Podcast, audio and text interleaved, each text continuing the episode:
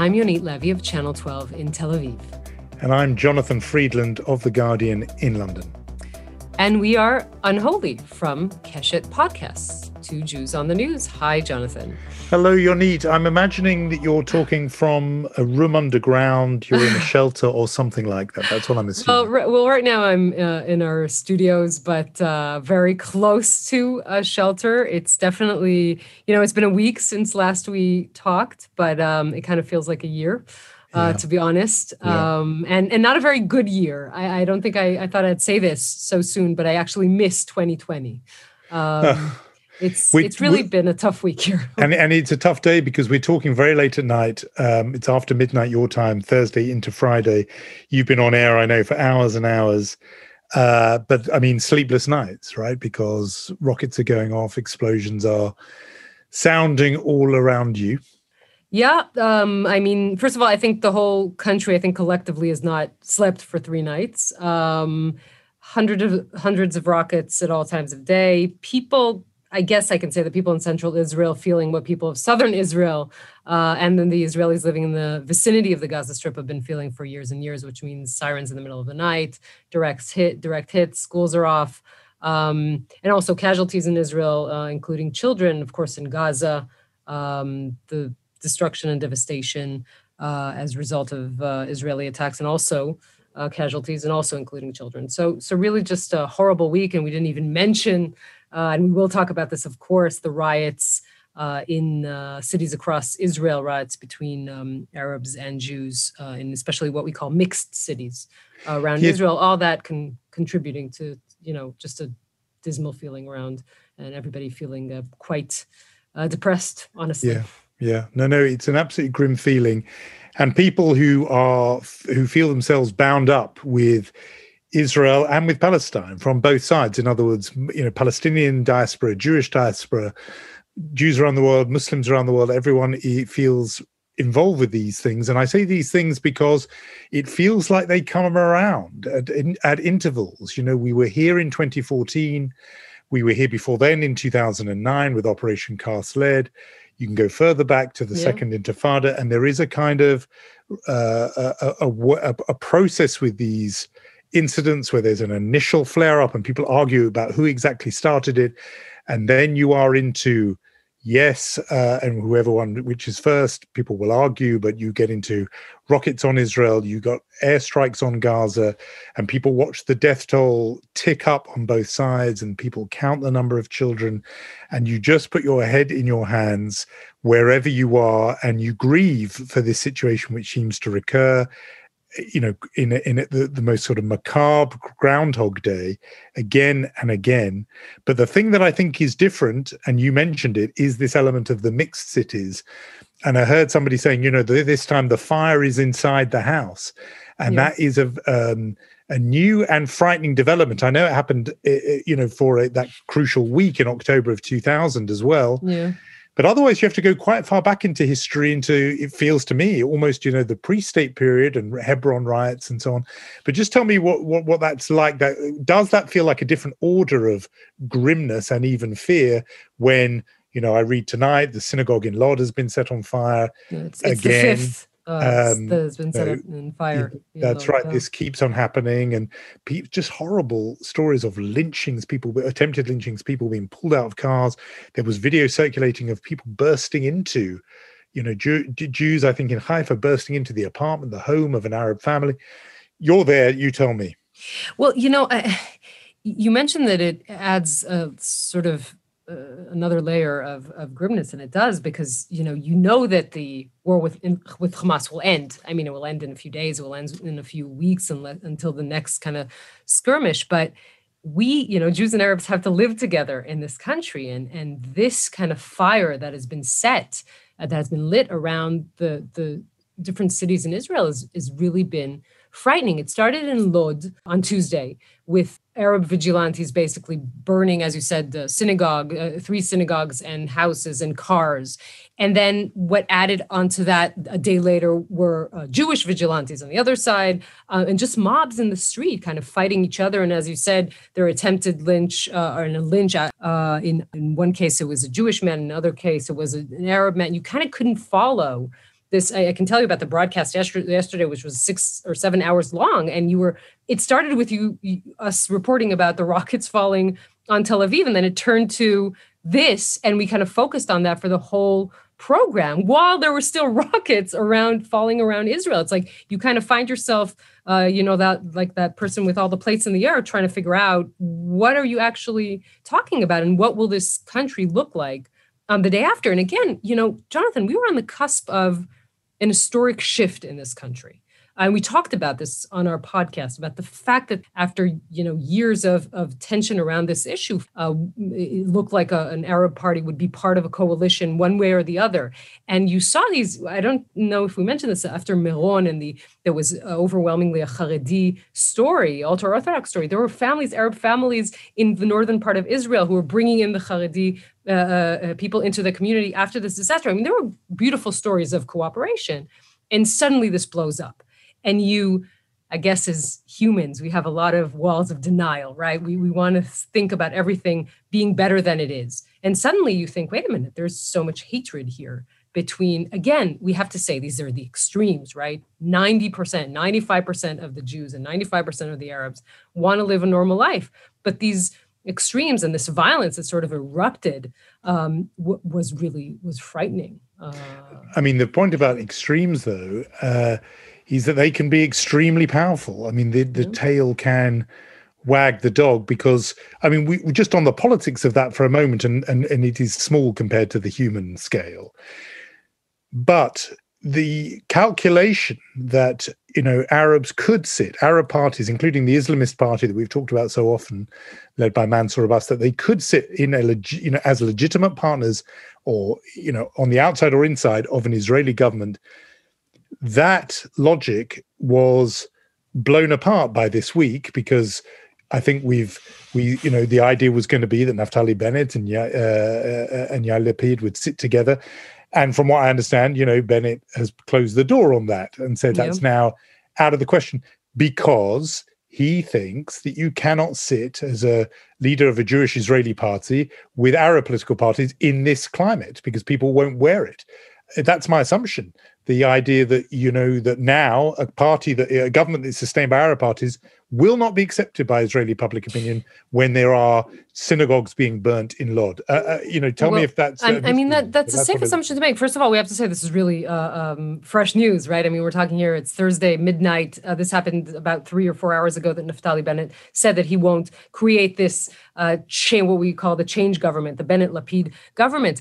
firstly, we have to say Mansour Abbas suspended the negotiations with the uh, with Israeli politicians the minute that this uh, that uh, the Israeli Air Force started to attack Gaza. It is partly what you said, right? That that that Naftali Bennett, I suppose, thought that in this climate it would be a problem, but also for Mansour Abbas it became a problem because what he his thesis was this: I'm going to talk only about the problems, the civil problems, the budgets, etc., the problems of the Arab Israelis within the Green Line. I am not at all going to mention anything going on with the Palestinians or anything like that. And that blew up in his face. And it was it was impossible, quite literally, and it was impossible for him to continue that. So so it it it changed reality and it changed really quickly. I mean, we're talking. I, I you know I started this uh, our conversation by saying a week has passed and it feels like a year. Everything here happened on overdrive, uh, really.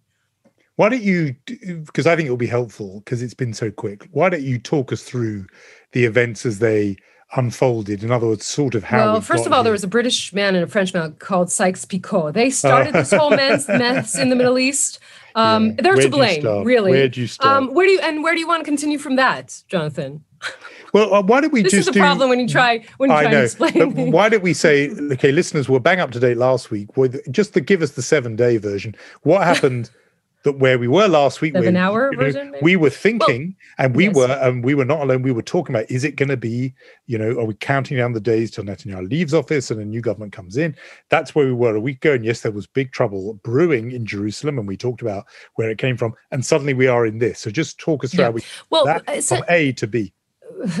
um, for me to be going through Y and Z basically, but I will try and explain what happened. What what essentially happened was tensions mounting in Jerusalem around uh, the Al Aqsa Mosque. There are all kinds of different things going on there. Um, from the Palestinian uh, perspective, uh, Israelis made a few mistakes. It was the month of Ramadan. They tried to stop uh, the Israeli police um, were in some points incompetent. They tried to stop buses of, of uh, prayers coming in. They tried, there was incidents of, of rioting, and then they uh, threw some uh, tear gas into the Al-Aqsa Mosque, all kinds of things like that that kind of uh, drew tensions. And then uh, Itamar Ben-Gvir, who's the extreme right in Israel, uh, walking through the Damascus Gate and going to Sheikh Jarrah, sort of I hope I'm trying to make some sense. I'm sorry, I haven't slept for three nights, so maybe I'm not going through this in an orderly fashion no, like I'm you wanted. It.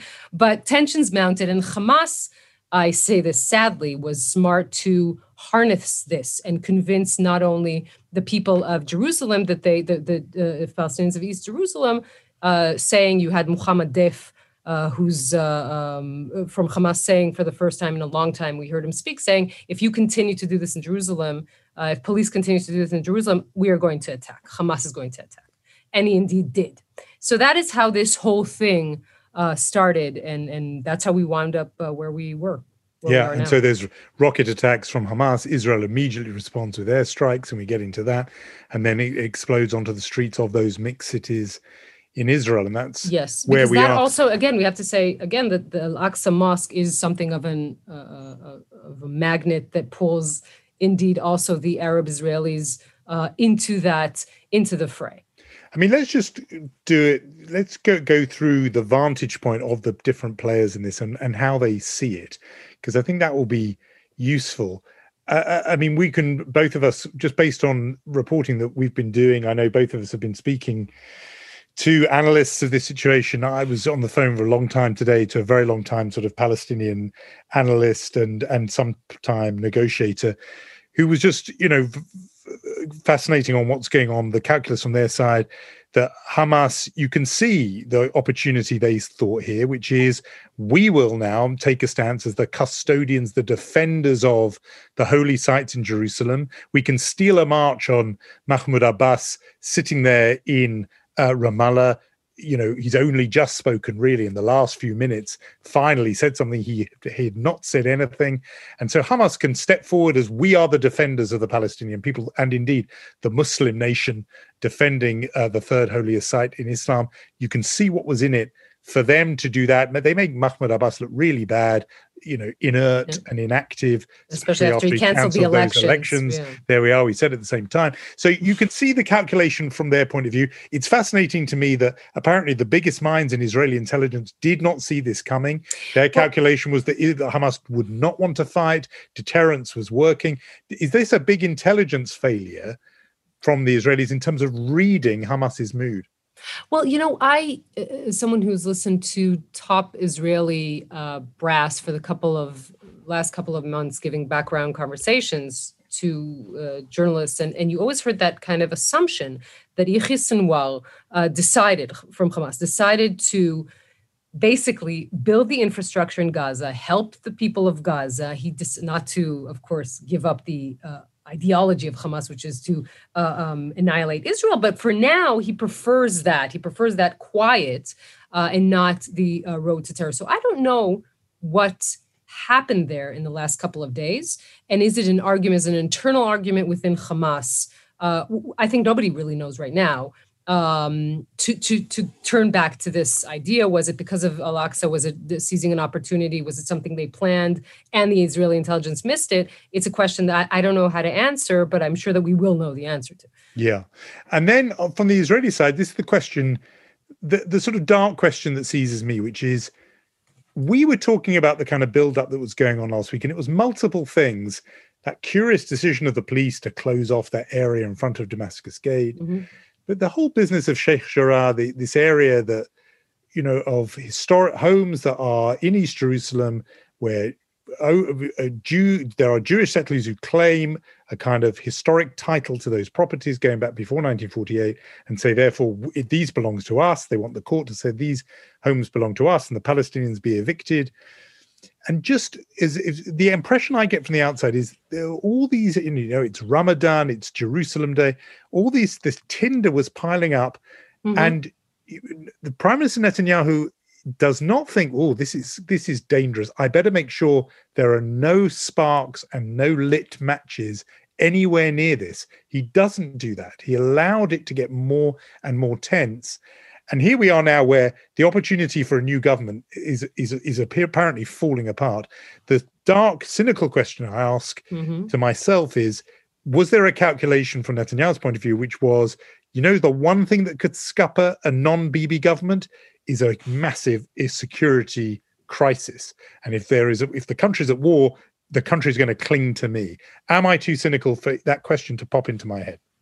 Um, uh, it's it's definite that Netanyahu's uh, opponents, his detractors in this country, would or are asking that question, right? Is it is it incompetence? Is it police incompetence on that level that we mentioned, or is it a decision from above to throw in more and more matches into this uh, uh, arena, into this fire? Um, so, so a lot of people, again, on the anti-Bibi camp, are saying I, don't know how much they're saying that he kind of really deliberately lit the fire, but that he didn't do everything he could to sort of uh, turn it off because it's not, as we say, it's not necessarily bad for him this chaos. I i think that the, the fact that people actually ask this question is the problem in the in the sense that it seems like there's many people in this country who don't trust the leader to the extent that they would think that he would instigate this whole thing. So so that is something that i think is is is an issue to to be discussed. But again, we need to remember two things about Netanyahu. A, he doesn't like uh, to start wars. He really tried to avert to to sort of uh, avoid doing that for many years in many cases, and also in the kind of really 24 hours that led to the big uh, uh, Hamas sending the, the, the Hamas sending rockets to Jerusalem, he was actually trying to de- de-escalate as fast as he could, taking off the barricades of Damascus Gate, doing other things um, to to kind of de-escalate. That that wasn't enough. So I, I don't know if I answered your question, Jonathan. Um, no, I did. I did pretend to. Uh, no, um, I, think, but... I, I, think you're really right. It says something because it wasn't just me who had that question. Like you yep. say, this question was surfacing in Israel, and in, you know, and it says something terrible about a national leader that people would even ask the question. So I agree. No, I think I was going to get onto was a bit about the outside world, and particularly the United States, because you know that they are normally the big player in the in the Middle East conflict, and that's who you would expect to come into things. And Joe Biden has done not that much. I mean, he had a call with Bibi, I think, on Wednesday, and he came out after saying we want this to come to an end as soon as we can. But obviously, Israelis have a right to defend themselves. There was some backlash because, you know, he didn't say and Palestinians have a right to defend themselves. He just made that point. But people think, you know, come on, we need the American administration to come in and start talking to Egypt, and Egypt can lean on Hamas and. Uh, Biden and Washington can lean on Israel, and you'll you'll broker a ceasefire and uh, just by as luck would have it, I was uh, in conversation this week with Dennis Ross, who listeners will know, long time, really long time, three decade long peace negotiator uh, for the United States on the Israel Palestine conflict, and he's the improbable star of a new and I have to say extraordinarily riveting documentary film called The Human Factor, which is made by uh, Dror Moreh, the man who made The Gatekeepers, uh, another incredibly good film. And it's all about the American peace team. Um, you know, people we've mentioned on the podcast before, Dennis Ross, Martin Indyk, all those people. Anyway, I was talking to Dennis Ross. And so my question to him was, you know, we get the impression that Joe Biden's got a million and one things he would rather do than this. You know, he wants to deal with COVID and reboot the economy and maybe deal with China and Russia and get out of Afghanistan. He needs this uh, like a hole in the head. Um, so, but you know, what will he do? And he just said something really interesting. He said, "My advice was to uh, presidents is you may want to leave the Middle East, but the Middle East won't leave you." it will always come back to you and and grab and sort of pull you in and uh, it's happened quicker than you'd think you know barely 100 you know it's just over 100 days and essentially the region is saying to joe biden come back in you know, I'm going to be blunt and Israeli about this for a minute. Uh, the, the, this administration didn't want anything to do with Israel and the Palestinians. Let's be honest. I mean, you, you heard Tony Blinken right. in his hearings in the Senate saying basically, we know this is not you know, a Palestinian state is not going to happen now. This is essentially what he was saying. And they wanted to deal with Iran, so they knew they had to talk to Israel about that, but they didn't want to deal with this issue. And even when you look at, you know, think back to when there were last negotiations between Israel and the Palestinians. This is nine years ago. Okay, these many people have already left uh, the the sort of uh, echelon, the State Department, the the. A lot of the people who are relevant are not there. Add upon that the fact there's no ambassador here, there's no U.S. ambassador in Israel, and you get a whole sort of situation which is it's harder to kind of pull back uh, the situation uh, we're in. Now. Yeah, I mean, so this is the thing. I think now the the that position of sort of hands off we would we don't want to be there uh, we'd rather not be here uh, that the unsustainability of that position has been exposed now i think the americans are going to have to do they're going to have to have an ambassador. They're going to have to start staffing up. They're going to have to do things for this. And it will be really fascinating to, to watch whether they can just do a little bit. Can they put their toe in this pond or are they going to get pulled in and submerged in it because uh, the that is it is a bit of a sort of vortex that does mm-hmm. suck people in and biden has been around a long time and he's seen you know previous predecessors and previous secretaries of state and others just get completely mired in this. So he doesn't want that. But I think they're going to have to do that um, in order to um, uh, just see if they can restore calm, as it were, uh, to broker some ceasefire. The Egypt, Egyptians, the Qataris, they're big players. They have a they have you know they have juice with Hamas, uh, and somehow broker this. The bigger question after that, to my mind, and I'm sort of you know in a way getting ahead of myself, but I can't help but wonder. Let's say, you know, and it can it cannot come at a moment too soon, but let's say there is the restoration of quiet and calm. Do you know policymakers and everyone then just go back to the status quo ante? Is that what everyone wants? We go back to how we were between 2014 and a week ago, mm-hmm. back to normal. And my worry, and this goes a little bit to a conversation you and I had, a very spirited conversation a few weeks back. I don't think you can go back to you, normal. When you say spirited, you mean I won? Spirited is sure. spirited is me being very British about. it was spirited. Um, spirited. You can't go back to normal because normal is what got us here, and mm-hmm. that's the uh, worry I would have. I think Israelis particularly, but I think it fascinating. My conversation with Palestinians today was they think the same is true on their side in different ways. Definitely true of the rest of the international community. Everyone kind of need, the status quo works for a lot of people. It doesn't work for the, uh, the, the you know works for the Palestinian leadership in Ramallah, who actually keep their positions and their power and their authority as long as everything's just ticking over. It works for the UN and the US because then they can do other things. The EU. It works for. And this is the harder thing. I think it works for Israel and it works for Israelis. The when they can just say the situation is on hold, we can go to the beach, we can have a vaccine rollout, we can have tech startups, a brilliant economy, and it's all great. The people it doesn't work for are Gazans who are, you know, besieged, and it doesn't work for regular Palestinians who are living for decades and decade and decade after occupation. But for everyone else, make it quiet, make it go away, and we can go back and we can have another seven years like the seven years we had before. To me, the big challenge is can you make this the wake up call that says, no, we cannot go back to before? We have to deal with the inherent underlying conflict that means violence erupts periodically every five years, every seven years. We have to deal with the causes of that. Well, things have, of course, become more complicated uh, because Hamas took over Gaza. Now, Israel made a strategic decision, and I think that this is something to put the finger on. Benjamin Netanyahu, as Israel's prime minister, made a decision, which is I don't want to deal with the uh, Palestinian Authority, essentially. They have the autonomy. I want to deal with Hamas in the way that I will um, let them have Qatari money. I will try as best as I can to control the fact that that money isn't going into weapons and development of weapons, but to the betterment of the people of Gaza. Israel isn't entirely successful in that, obviously, but that is what we will do, and that we, we, we will buy quiet, quote unquote. Now, when you talk about solving the situation, uh, which uh, should be resolved, what do you do with the fact that Gaza, that Israel essentially left Gaza, right? It is besieged as you describe it also because of Egyptian decisions, but Israel left Gaza.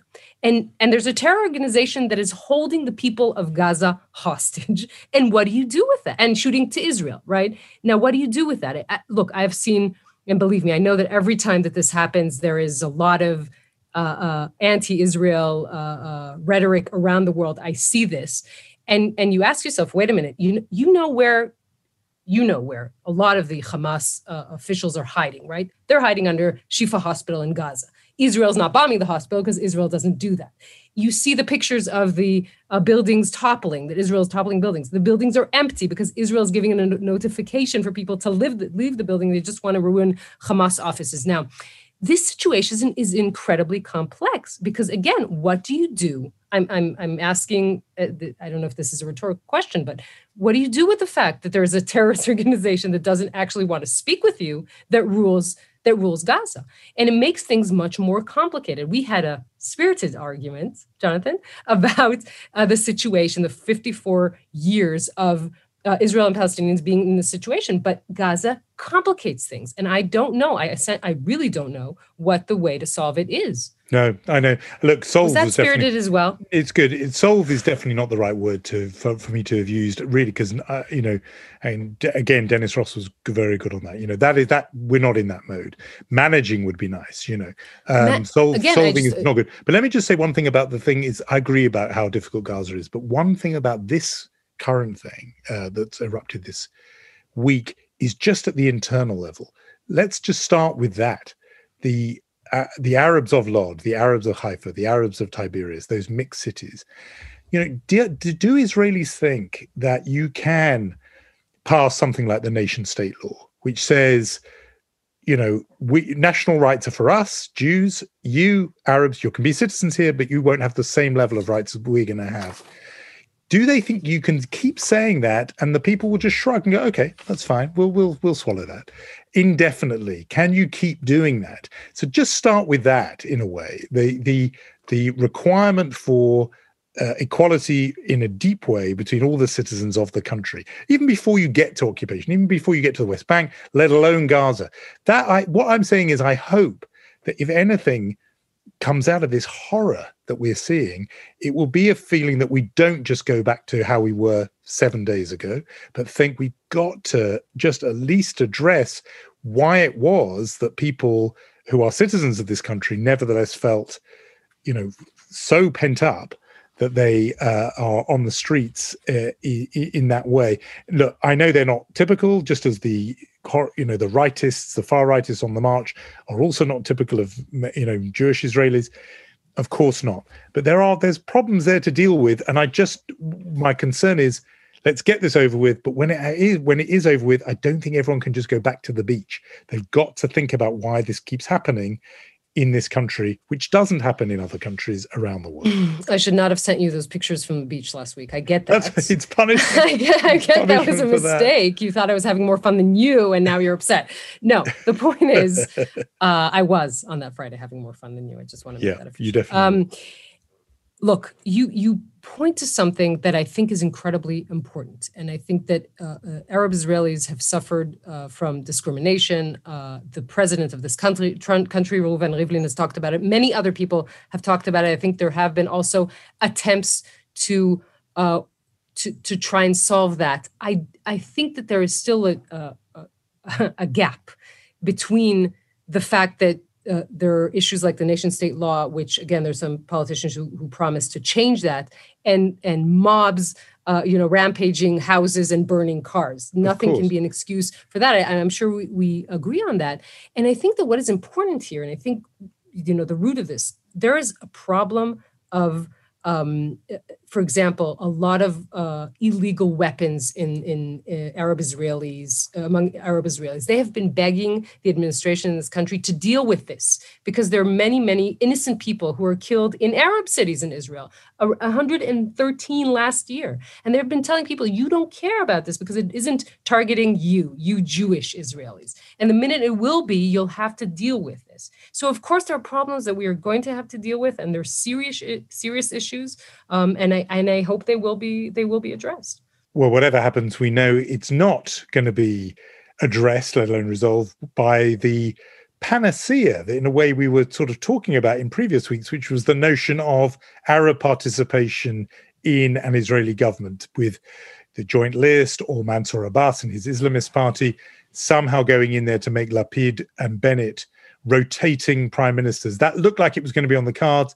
Yeah. From what we've heard and from what's happening, Yoni, it seems like that's not really going to happen. No, no. Lapid still has the mandate for 20 days, um, but uh, uh, Naftali Bennett, as we said, uh, said tonight that he is not. That is not an option for him anymore. That kind of government. Um, we talked about what could have been his motives. Again, all in the shadow of what has been going on in Israel for the past uh, week, um, and uh, and what what we see as two options now is either again fifth elections, uh, or or Netanyahu somehow managing to form a government. Whatever he does, whatever Netanyahu does, the interesting thing, and maybe it's some sort of paradox here, but he still will need um, Mansour Abbas's uh, vote or support for many of the steps he, he he wants to do. So you will still see a sort of uh, involvement, but it proves uh, one axiom that has always been true in Israeli politics: uh, never ever rule Benjamin Netanyahu out, even when you think he is very close to being out. Yep, and I'm afraid uh, we you know we did say that both of us on this podcast over and over again. You know, we were talking about rabbits out of hat and was he out of bunnies and all that and the thing is, you just cannot count him out whether you know whether you take the most cynical reading of these recent events or not. One way or another, it, yeah. it is never over. I think I said until he was physically out of that chair, I would not believe he would not be prime minister. Um, Bennett himself, of course, uh, was the man who was in the frame to be prime minister, and he was asked about his ambitions uh, just this very week. We can hear a bit of that. I'm not going to discuss uh, domestic politics on this uh, interview. What I will say is any government uh, I participate in or lead, uh, under no circumstances will I allow myself to have my hands tied uh, while defending my people. So we and I will always do the right thing for the good of the state of Israel and its citizens, regardless of the political machine. So you are confident you will be the next Prime Minister of Israel uh, to be sworn in in just a few weeks' time? no, I, am not confident. Uh, it's a very uh, complicated and uh, you know difficult situation, uh, and certainly mm. it's it's pretty messy. Israeli politics are are pretty messy, unfortunately. Um, but we're doing our best to, to get the country out of this muddle. I, I don't want to uh, get to fifth elections within two and a half years. That's certainly not what Israel is about. I grew up in the high tech arena, in the military. We we worked very orderly, and, and this is uh, quite a mess, I, I, have to admit. That was uh, Bennett telling uh, Becky Anderson on CNN that he's still his plans and he's contemplating uh, uh, still to be prime minister. That was two days ago. things actually move very fast in Israeli politics, as we noticed. I wonder if there was a little bit of reluctance in him, you know, uh, always about this prime minister thing. I somehow think in the sort of Shakespeare play, he didn't quite have the sort of steel in the spine to really grab the crown and sort of was reaching not quite for the first excuse but here is the very first obstacle he faced in terms of becoming prime minister and straight away he says okay someone else. I just wonder if it goes to a sort of reluctance in naftali bennett but who knows? Uh, events have uh, taken uh, their own course. We will hand out chutzpah and mensch awards as always next week. For now though uh, please do recommend us past this on, uh, give us those wonderful, and you've been doing that, some very, very warm reviews. Uh, and of course, share, tweet, put us on Instagram, and all other forms of uh, recommendation. Who do we need to thank, Yonit? Oh, I will thank it, man. By the way, it was Mother's Day in the United States this week. Not, I know you guys do it sometime in what is it, March? Yes, we, we don't do it at all. By the way, Israelis don't do it at all. Mother's Day has been canceled and turned into Family Day, which is very annoying. So, uh, so happy Mother's Day, uh, and uh, and we will say thank you to our executive producer uh, Lior Friedman, to Rom Atik, head of podcasts, and to Irad Esher for original music. And let's uh, hope for better news and a better mood uh, next week, Jonathan. Yeah, that is my hope too. See you then, Yonit. See you.